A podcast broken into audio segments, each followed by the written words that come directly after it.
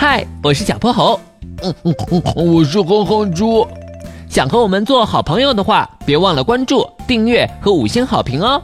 下面故事开始了。小泼猴妙趣百科电台，土拨鼠花芽的地下宫殿。碧绿的大草原上，小泼猴和哼哼猪正在没命的往前跑。他们的身后是一头龇牙咧嘴的大野牛。我的妈呀！早知道就不抢他的野果子吃了。有了，万能手表缩小光线，一道白光射出，小泼猴和哼哼猪瞬间变成了黄豆大小。谢天谢地，他们钻进了一个树洞。大野牛愤怒地跺了跺脚，甩着尾巴走远了。我的妈呀！还好有万能手表。哼哼猪话音刚落，一条长长的、柔软的东西突然伸进了树洞，上面还布满了小刺和粘液，怪可怕的。小泼猴往外一看，原来是一只饥肠辘辘的食蚁兽，它的长嘴使劲儿地往树洞里伸。刚刚那条软软的东西，竟是它的舌头。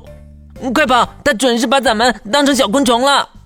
小泼猴和哼猪连滚带爬的跑出树洞，食蚁兽立马追了上来。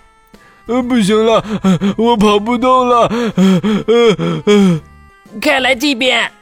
有个声音在前方响起。小泼猴定睛一看，啊，原来是一只草原土拨鼠。它正从洞口伸出个大脑袋，等着小泼猴他们呢。叽叽叽！我叫花牙，快进来躲躲。花牙的眼睛亮晶晶的，还有两颗雪白的大门牙。他说话的时候，两个大腮帮子一鼓一鼓的，可爱极了。不过他们还没来得及打招呼，食蚁兽就扑了上来。花牙连忙把他们俩拎了起来，护在自己软软的肚子上，飞快地跑进了地道。这这啊，应该没事了。在一个宽阔的洞穴里，花牙把它们放了下来。谢天谢地，他们终于脱险了。谢谢你！哇，你的家好大呀！他们惊讶地向四周看了看，这里简直是一个地下宫殿。弯弯曲曲的地道把一个个独立的洞穴连接在了一起，根本看不到尽头。姐姐。嘿 嘿，这可不是我一个人的家，我的姥姥、姥爷、太姥姥、太爷爷、爸爸妈妈、弟弟妹妹等等等等等等，都住在这儿。我们是一个大家庭，嗯，大概呃有两千多名成员呢。哇！小泼猴和哼哼猪惊讶的说不出话。姐姐，走吧，我带你们参观参观。瞧，嗯，这个洞是用来躲避敌人的。除了你们，我还救过三只青蛙和五只小鸟呢。这个洞呢是用来储藏食物的。你看，这是我们收集的豌豆。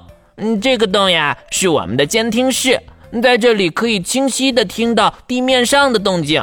还有还有，呃，跟我来。他们走向了洞穴更深处。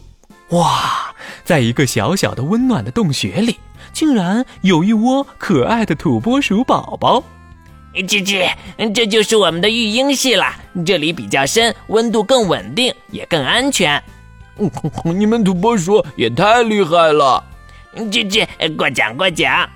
就这样，他们跟着花芽在地下城里参观游荡，完全把刚刚惊险的场景忘掉了。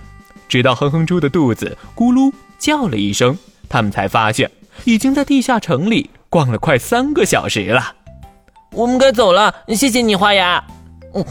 万一那只食蚁兽还在外面怎么办？姐姐，别担心，跟我来。花牙带着他们穿过了一条长长的地道，地道的尽头，一道柔和的光照了进来。原来这是地下宫殿的另一个出口。姐姐，放心吧，这儿可没有食蚁兽。嘿嘿嘿，谢谢你。哼哼猪一把抱住了花牙。哦，不对，它现在还是一颗黄豆大小，所以只能抱住花芽的大脚趾。